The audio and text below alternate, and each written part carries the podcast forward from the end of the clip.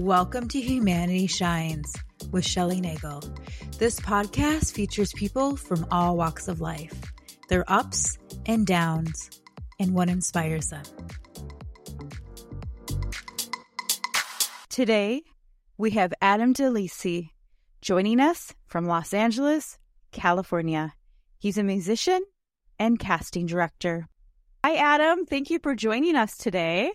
Oh my gosh, it's an honor. Thank you. You're welcome. I wanted to start at the beginning of your life. Okay. Fire away. So I wanted to know where you were born and what your experience was like as a child. So I was born in St. Paul, Minnesota, and I grew up with three sisters. So I'm the only boy, which, you know, I'm very in touch with my feminine side, you know. My mom and dad were together, my whole upbringing. I went to, private schools growing up, and yeah, I was really into hockey, as we all were growing up in Minnesota, especially in those years, early 80s, when we're young kids. And so that was a rite of passage, playing hockey. I mean, we, where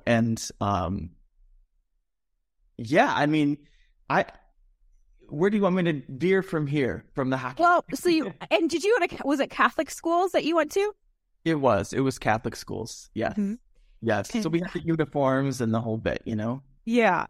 How was that experience for you going to a Catholic school? I liked it,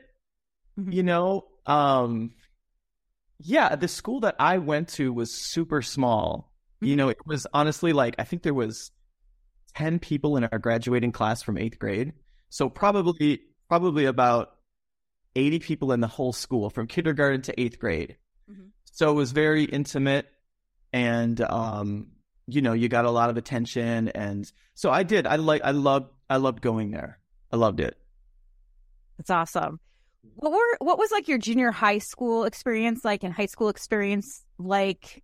As a teenager, were you a wild teenager? Oh, boy, oh, boy. Now we're talking. Okay.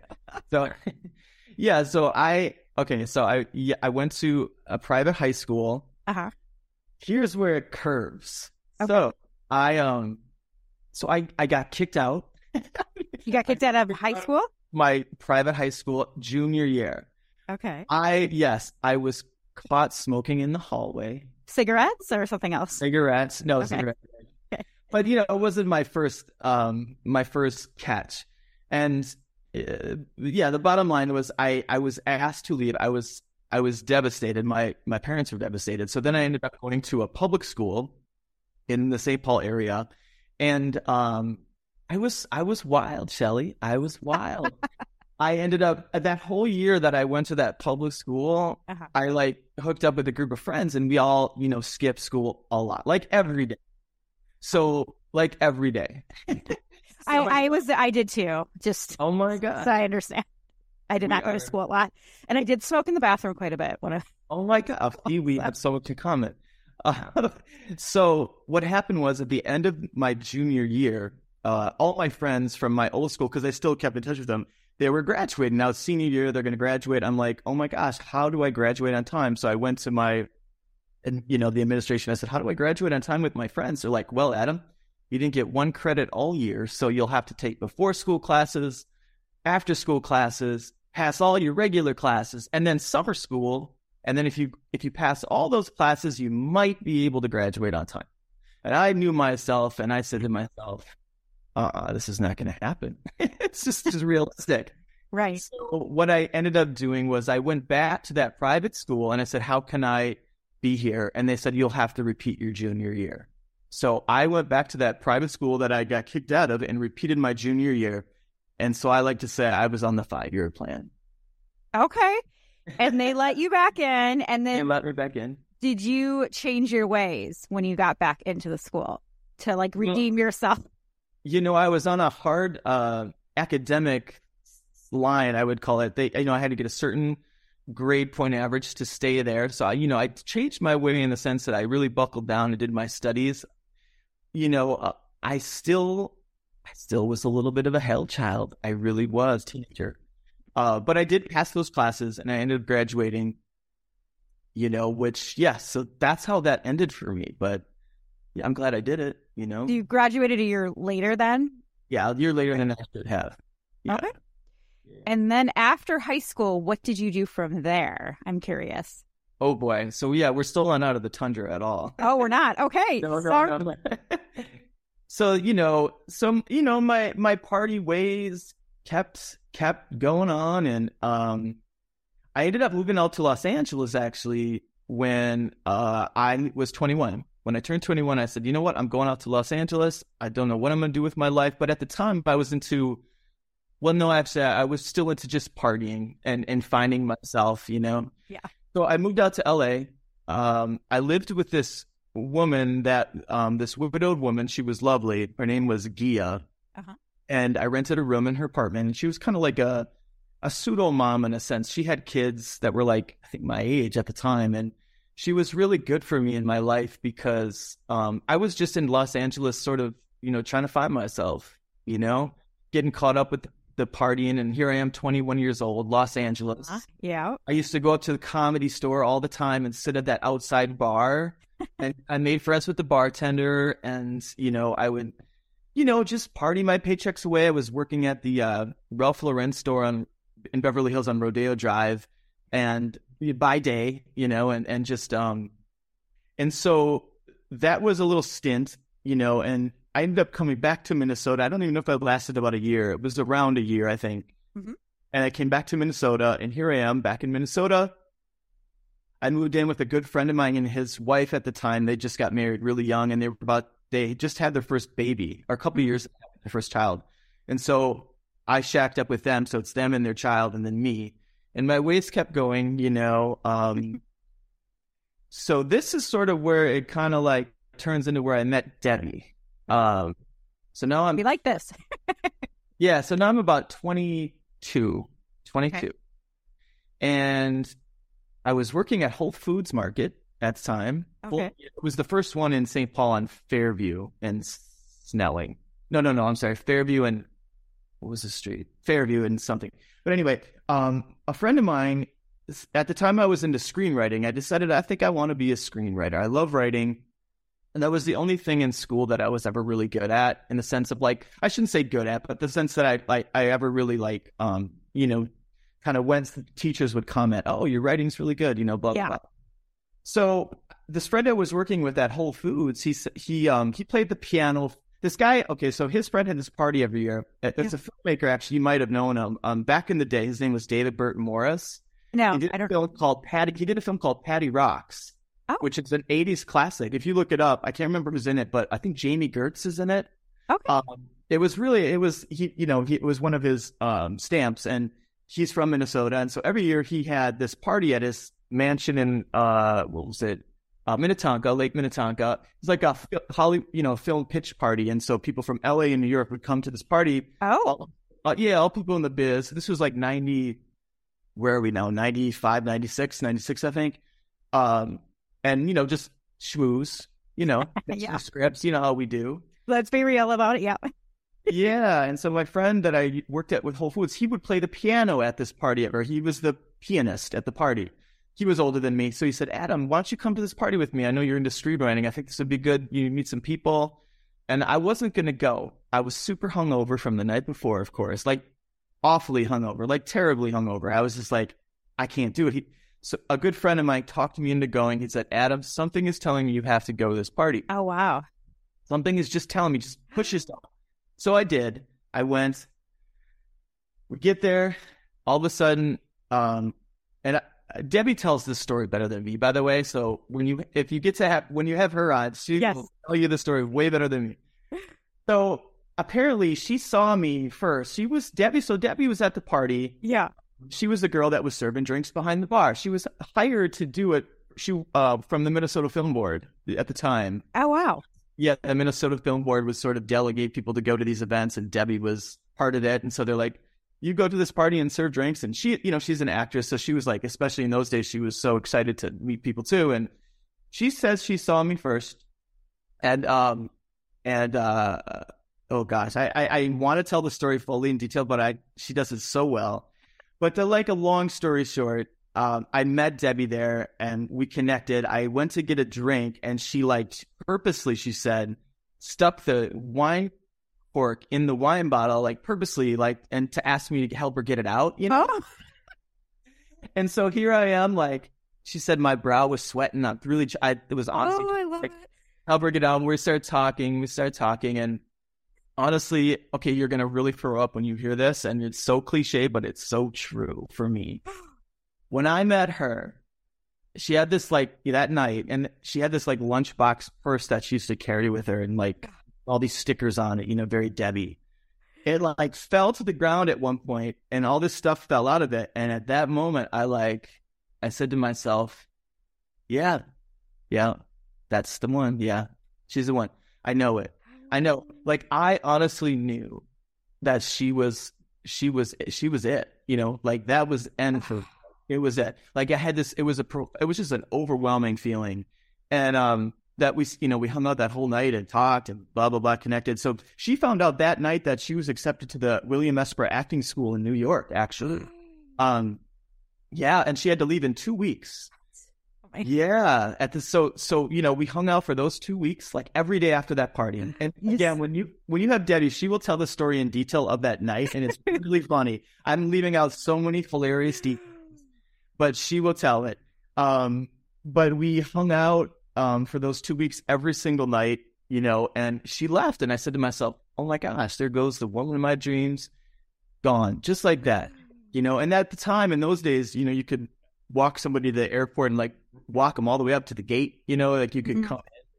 So that's what I did. And she was out in New York, and, you know, we were sharing, money, from day one. I was, so naive at the time. I would send her stacks of 20s in an envelope because she was short on rent, and it just nothing fazed me. It was almost like we picked up from another life or something. It just was so easy, it so familiar, and soulmates right there. Let us, you know, and so what? So I've 3 months of her living out there and us talking every day. She's like, "What are you doing in Minnesota? Why don't you come out here?" You know. And I was really just working full time at Whole Foods Market, and you know, trying to find myself I didn't know what I was writing. I wasn't even doing music yet. I didn't even pick up music. Oh wow! And you were 21 at this time, right? 22. Oh, 22. You were 22 at that point. Yeah. So I was a late bloomer with the music, but so I just said eventually, you know what? Yeah. What am I doing here? I'm going to come join you. So I joined her in New York. We lived in this apartment at the time with this bartender, this older gentleman that she met when she first moved there, that just kind of threw her the keys. She would go to this bar after class. It was right across the street, you know, just to whatever. And she had such a hard time finding a place to live. And this bartender, his name was Michael, God bless him. He had passed away about 10 years ago, but he said, he was kind of this older gruff guy, this Irish guy. He just threw her the keys on the bar. He goes, "I'm down there on 30th and 3rd. The address is, go check it out. If you like, you can have the room." Wow. So she rollerbladed down there, and that's where she ended up living for her first place there, with this Irish bartender named Michael. And love it. Yeah, so when I got there, Michael was kind of "Who's this guy?" You know. So we rented this bedroom in this place, and it was just we were all stuffed in there, but it was those early days in New York, you know. Yes. It didn't really matter. So that's how I got to New York, and sort of how Debbie and I connected. But I want to leave room for, geez, I'm going off here. No, this is great. I love it. What part of New York were you guys in then? We were in, Midtown. 30th and 3rd was our first apartment. Okay. 30th and 3rd. Yeah. So you got to New York, you moved there with Deb. You guys were we're going to be together. Did she feel the same way? You're the one as well? She did, actually. She did. I'm very proud of the fact that I spotted it right away. Now, she may say she didn't. She probably did. But I think it took her a little while. Put it this way. We were engaged for 14 years before we got married. and that's not usually that. For whatever reason, people think that God had a hard time committing. No, Debbie will be the first to admit she has a hard time with commitment, you know? Mm-hmm. So, but yeah, sorry, go ahead. So you guys were there in New York. So I'm curious, because I know you guys have done all these different jobs and creative adventures. I want to hear from New York where everything started to go from there when you got there. Yes. So we're in New York. We're living there now. You know, we're both taking jobs. Like, I think Debbie worked at Old Navy was her first job, you know, for a while. I was taking I worked at a flower shop. We're working jobs. We're trying to, Debbie's going to acting school at Bill Esper, you know. I was just sort of like, just picked up a musical instrument, and I was realizing at that time, I was like, oh, wow, my writing, I can put it to music, and this really fills my soul. Like, holy cow, what is this? Oh my gosh, I'm not going to put this guitar down now. But I was writing a script at the time, actually. And so Debbie had always fantasized, because she used to date rockers back in the day, you know. She was like a hairband girl, you know? Yeah. And so, like, you know, she had so many old, like, loves. She always was like, I was never really a boyfriend, girlfriend. I just had lots of loves. Yeah. Like, so all her old loves were, like, band guys, you know? Yeah. And so she was kind of, like, over that phase. And so she was hoping, she's, like, envisioning, Adam has to be a writer because I'm the actor and he can write things that I could be in. And, like, yeah. That was her whole hope. And then so we're shuffling and jiving, doing our early New York Day thing, being artists, you know, trying to figure it out. And then at one point I was like, eventually I was like, I got to make a decision here. Do I really want to pursue music or do I want to pursue screenwriting? And so I made my decision that it was going to be music. And I told Debbie, and she was like, oh, that's great. That's great. That's that. She was happy, but she was disappointed. But no, and so, you know, from there, we just, oh my gosh, we worked so many jobs, like just random jobs. We used to do these promotions on the street, these street promotions. I'm sure you've seen them living in New York, you know, where you like hand out. We had a friend that used to hook us up with these jobs, and we'd hand out certain items, you know, from street promotions to, you know, retail clothing to rest, you know, the grind. And yeah, Debbie was actually, you know, she did a lot of background casting in Minnesota in the early 90s. So this was before she went to New York. She had worked on some of those bigger films, because she had done like Mighty Ducks, right? And some of the older films that were filmed there. Yes, she did Mighty Ducks, Grumpy Old Men, you know, all those early Minnesota, Jingle All the Way. She was actually in Jingle All the Way. Oh. She hits Arnold over the head with a breadstick and calls him a pervert. You know, like watch it now. You know, like right before he slides down the slide into the balls at the mall. I don't remember the movie very well. I saw it like when I was a kid, but and now I'm going to watch it since I know Debbie's in it. Yeah, so she worked on those movies in Minnesota. That's kind of how she got her start in film as far as the production side, you know, mostly. Yeah. And so that was before I even met her. So yeah, so fast forward again back to New York. So, you know, she got a call to work. What was it? Back, the first one back, pretty much. So she'd taken a break from production for a handful of years there, and she got a call from somebody to do the background casting for Joel and Ethan's film. For this film called Fat Totem in Minnesota. Do you remember Fat Totem? I do. One of my friends who was on the podcast worked on it as well. Oh, really? Yeah. That's amazing. Vanessa Miles. Yeah, she was on yeah. Oh, wow. Okay. I think she did something with production or wardrobe on the film. Got it. Yeah. So Debbie was like, yeah, of course. It was a cool movie. It was all about, it was Charles Bukowski, basically. Mm-hmm. It was, you know, a book Charles Bukowski wrote. So Matt Dillon plays Charles Bukowski in it. And it was fun. It was shot in Minnesota. Yeah. So Debbie goes back to Minnesota. Yeah, this was now, you know, we're like... Gosh, we're like 6 years into living in New York. And so she starts doing that. And so she's asked me, she's like, do you want to be a stand-in for Matt? And I said, and I'd never been on a film set before this. I've never been on a film set. And so I was like, sure. I mean, you know, she's like, you know, you can get paid and we'll be in Minnesota together and blah, blah, blah. So that was sort of like how that was my first soiree into film. And then Debbie started again there. And from there, it just sort of morphed, you know. Eventually, a year later, she was like, can you help me with this job? Because I was doing other jobs. It started becoming Debbie's thing again, casting, you know, background casting / search casting. Yeah. It started becoming her thing again. And I was just working my restaurant jobs in New York, you know, whatever I was doing at the time. But then one day she said, can you help me with this job? I could really use your help. And I said, of course, you know, what are we doing? So we did it. And then she's like, you know, you really got a good knack for this. You got an instinct. I was like, oh, okay. She's like, do you want to like, should we just like start working together? Like we could be like, and I'm like, oh boy, we live in a 9 by 17 foot apartment. That's not very big. That was our apartment for 13 years, 9 by 17 feet, literally. Oh, 9 by 17 feet. Imagine that. I can imagine it. I live in a pretty small studio here in LA. It's like, yeah, okay, so you can kind of get a picture. I can. And I'm like, okay, so we live in a 9 by 17 foot apartment together. We're loves. We're best friends, and now we're gonna work together. Oof, you know. And they're like, think about it. But I'm like, sure, let's try it. So we did, and you know, that just led one thing to another, and you know, here we are today, right? But that's sort of that's how it started with the casting with both of us, and yeah.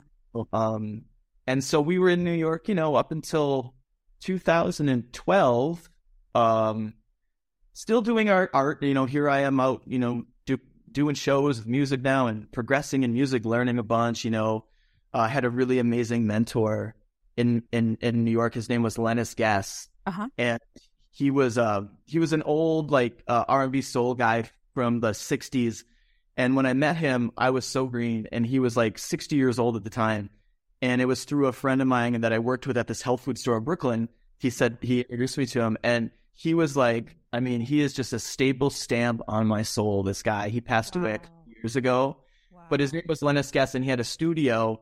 This like, I mean, he was the quintessential artist in the sense that here's the guy, you know, he had passed away at 81 years old, but here's the guy all the way up until he had to move back to Virginia, where he's originally from, about 75, but he was producing artists, making music. You know, Lennis had a hit back in the 60s. He was on America's Bandstand. Dick Clark's America. Anyway, this show, you know it. Yeah.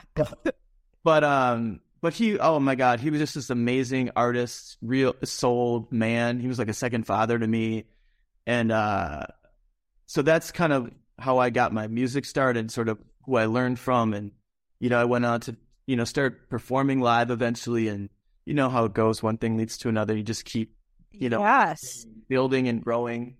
I wanted to ask you, because you said you did not get into music until you were about 22 when you were living in New York. Yeah. Did he teach you guitar, or were you self-taught, or how did that come about? I took a couple lessons, but for the most part, self-taught, you know? Mm-hmm. It just came naturally to me in the sense of songwriting came naturally to me. Yeah. Singing was something I really had to work on, for sure. Songwriting and sort of the instinct of, like, just composing music became supernatural to me. But he, you know, he was from the old school, and he was just, you know, it was like all those Motown songs and just, you know, R&B and good choruses and hooks and stuff. It's so funny. One of the first times I was at his studio, he clicks on his TV and he goes, "So Adam, this is what you don't want to sound like." And he puts the TV on, and it's a bunch of, it's a National Geographic channel, and there's a bunch of ducks quacking. They're like, yeah. It's like, this is what you don't want to sound like. And then he clicks off and he clicks on other things. This is what you do want to sound like, and it's like Buddy Holly, you know, just like yeah. It was so funny. He was so simple in his ways, but he was so impactful in my life. And I used to come to him when I was just starting to perform, and I'd have shows, and I'd be so excruciatingly nervous. And I'd say, Lennis, can you give me some words of wisdom, please? Like, you know, I was thinking it was going to be something super deep and profound. Yeah. You know? And he'd just look at me, and as I'm a nervous ball of anxiety, and he'd just be like, have a fucking blast. Have fun. Love it. Have so much fun. Enjoy yourself. I love it. And I was like, till this day, that stands. You know, it's no matter what, as a performer, as an artist, when you're performing, it's just have fun, man. Mm-hmm. That's the wisest thing you could do. I agree. Where are some of your favorite spots that you've performed at? Oh, for sure, the Bitter End in New York. Have you ever been there? You know, maybe. I was in a lot of places, and sometimes I don't remember. Yeah. It's down on Bleecker Street. It's it's one of the like longest standing, you know, awesome performance place. There's so many people you've known from music history that perform there. But no, it's a really great place to perform. Just New York, or are we talking LA now? Anywhere that you have performed that you have just really enjoyed yourself. Yeah, the Bitter End for sure in New York. I would say there was I would say the Mint in Los Angeles. Okay. For sure. There's a place called the Federal, which is a good place in LA. I really enjoyed myself. I saw you perform there. That was great. Yeah, you were there. Yeah. I like the Federal. You know, there were some older places in New York that aren't there anymore, but there was another place I really loved playing at because it was also classic. It was called Kenny's Castaways, and it was on Bleecker Street, but it's no longer there anymore, sadly. You know, I remember that play. I've been there. Yeah. Yeah. So many of those old places have closed, you know.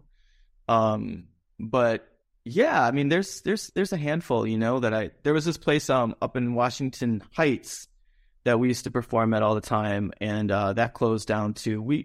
I had an acoustic trio in New York for a while, where we do cover tunes and stuff, you know. It's super fun. You know, sneak in an original every now and then, but yeah. Can you tell just for the listeners what kind of music it is that you play and where your songwriting is inspired from? Yes, I like to say that. People ask me, like, how would you describe music? I say I'm kind of like funky, folky, poppy, hip hoppy. Yeah, this is like this eclectic mix. I love trying to blend genres because I feel like that's where you can like reach the most people. Mm-hmm. You know? When you start, I feel like, I mean, categories are great. You know, there's a place for it, but I just feel like if you can blend it and still make it like catchy, accessible, it's like you can bring people together, you know. Mm-hmm. So that's what I strive to do. I just get the most inspired by doing that, you know. And for your songwriting, what are your songs about? Could you share? Yeah, of course. Oh my god, you got great questions. This is so fun. No, so you know, I'm kind of like, I'm a little extreme in the sense that like my songs will either be like super like introspective and deep and like the lyrics are like poetic, or else I'll be like just super fun and like ridiculous. Like I have a song that I'm gonna put out there now. It's called Credit Card Body. Oh. And the chorus is, you're a sexy hottie without a credit card body. Like, yeah, embrace ourselves. Like, we're beautiful. We, you know, hey, it's great if you want to get this done or that done. That's fine too. You're hot that way as well, but you're also hot just being you. You know. Yeah. So like, there's fun songs like that with like fun little things, and then. But that's deep too, because it's like. But it's got a message. Love yourself. Be who you are. Embrace that. Yeah, totally. And then there's, you know, other stuff where it's like, you know, I don't know why I just thought of this song. Honestly, Shelly, I have like 600 songs. Oh. I don't know what to do with all of them, but I did, like, one song came to mind for like a deep song, like the title's "Love Is a Skyway," you know, like you growing up in Minnesota would understand what a skyway is. Yep. So you know, love is a skyway, and you know, we're all we're connected. There's a path. There's a, you know, over the bad weather. There's a skyway. That's love. So you know, it's like, totally, I love that. From there to there, you know, from love is a skyway to credit card body. You know? Oh, that's great. Yeah. And so do you play guitar? Do you play any other instruments besides guitar? I can write a little bit on the piano. Okay. I would never perform live with it. I'm not that good, but pretty much the guitar, you know, is my main instrument. Yeah. That's great. Where do you find your inspiration from? Like, is it like you watch a movie, or you could be going for a walk, or is it hearing somebody's story? What inspires you to write your songs? Like, where does it come from? Oh my gosh, so many places. But I'm gonna bring in a different layer now. I love it. So, you know, my wild side high school years we were talking about earlier. So I eventually ended up going into recovery, and I've been sober for about 23 years now. Congratulations, that's amazing. Thank you. No, it's been quite a journey. So I said that because of your question. When I got sober, it just like unleashed this like, oh my gosh, I have so many feelings I want to write about, and emotions and things and thoughts and perspectives. And so that's, you know, so a lot of times just, you know, just being sober, just in life, I feel so much more than I ever did, obviously. Because, you know, we do drugs or, you know, or drink alcohol to numb out, or, if you know, to not feel that pain. So yeah, I understand. Yeah, that prompted a lot of creativity, where it's a lot of times you think that you're not going to be as creative if you know, you're sober, but it actually was the opposite for me. And then even till this day, everything, other inspirations, like people will say certain things, you know, or like say a line or something. I'll be like, oh my gosh, that's amazing. I'll write down what they say, you know? Yeah. Just random stuff, you know? But I feel like music should just make you feel good, whether it's like a deep song or it's like just a ridiculous fun song, you know, just to give you a good feeling, you know? Mm-hmm. Whether it's a comforting feeling or just like a fun feeling or whatever. Yeah. So is your act a solo act, or do you have other performers that you guys sing songs together currently? Well, it all depends on where I'll get a gig at, you know? Mm-hmm. So it depends on the venue. Like if the venue calls for like a band, then I'll hire friends to back me up. Mm-hmm. Sometimes I'll just do solo acoustic shows. Cool. You know? So I don't really have a band per se, but I can create one fast if I need one, because I have a lot of musician friends over the years, you know. That you guys collaborate for shows at times. Yeah, exactly. Exactly. Mm-hmm. Just did one actually in North Hollywood last week.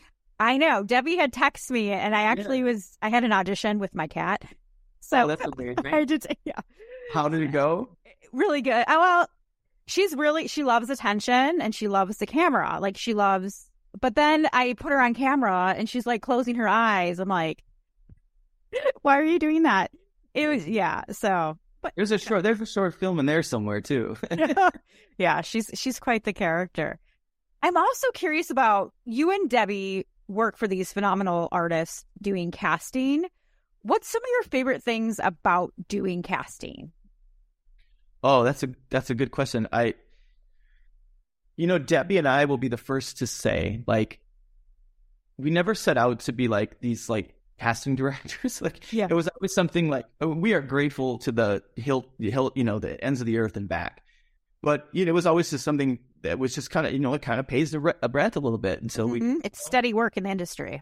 You know exactly what I'm saying. And, but I think what inspires, you know, me as a casting director is, a lot of times the search casting is really inspiring, because we get tasked a lot of times to look for these really hard to cast roles. Yeah. So when overall casting directors of a film have tapped, you know, all their agents and their go-tos, and they're just, they'll give us a call and say, hey, let's bring Debbie and Adam in and have them do a search for this. So we, you know, what's fun about it is we get to go to different cities and do open calls. Yeah, these really great roles this is ultimately my favorite part about the whole thing. I love being able, if I am able, to give artists and people an opportunity that would never otherwise have maybe that chance. Right. You know? So maybe somebody who was not, you know, connected to the industry, or, you know, somebody who maybe wanted to do acting, but they have no ties. Whatever, it's all those things you just said. And so I love being able to do that. And like, there's so much, as you know, so much talent out there, you know, that just untapped. And a lot of times it's so funny because, you know, we'll audition a lot of kids, so a lot of child roles too. And these kids have no idea, obviously, how talented they are, because they just don't know. They haven't got in front of a camera. They haven't got with a casting director that will be patient and work with them. And then all of a sudden this like amazing artist comes out. We're like, whoa. And so we love being in the position to be able to give people opportunities and help them, you know? Yeah. That's my favorite thing. Yeah, and I think you guys are great at letting people be who they are and kind of creating a safe space for people. And I think that brings out the best in people as well, because auditioning and going in front of people can be scary. And you know, as an actor, you feel like you're getting judged and all these people are looking at you at times. And I do think you and Debbie have a gift to really bring acceptance and openness to your casting calls. Well, thank you for saying that. I mean, well, what's so cool about it is we know what it's like to be on the other side, you know? Mm-hmm. I mean, I'm not an actor, but I mean, I know what it's like to be, you know, a performer and like go in front of people. And Debbie, as an actor, she knows what it's like to be on the other side of that audition, you know? And So it gives us a lot of insight to like how, you know, we want to approach people. Like, you know, the worst thing is to walk into a room and just have this like cold, sterile environment and mm-hmm. you know, and feel like, you know, yeah. So anyway, we try. What do you guys do work quite a bit and you're busy traveling from coast to coast. What do you enjoy on your downtime or free time that you guys do get to have, like hobbies or interests? Oh my gosh, you got these great questions. Making me think now. You know, what are we doing at our downtime? I don't know. Debbie and I love just taking random trips, you know, for a weekend. Like, you know, Vegas sounds so typical, but like we don't even gamble or you know, or whatever, but we just go to Vegas to like people watch and just like so nostalgia for like a day or two. Yeah. Time to go. I'm just gonna get out of town. I think it's always great. I even take day trips to San Diego, or like I'm taking the train to Santa Barbara just to get out of the LA bubble. Just like, oh, here's the ocean. I feel like I never make it down to Venice Beach, and I live in LA. Like the beach is right here. Yes. You see, yeah, that's totally it. Exactly, Shelly. Exactly. But it's funny you said that because sometimes we'll just like pinch each other and be like, because we are always talking about our next creative project. What are we going to do? What are we going to do? You know, project. And we're just like, we got to like come up with like other things to do in our life. Some balance. Like we're always talking about, you know, the next project. What other hobbies can we find, you know? Thank you so much for being here and sharing about your creativity and what inspires you. And we will be looking out for your projects. Oh my gosh, okay. And I've been looking out for everybody else's. That's yours is the next one too. All right. Thank you so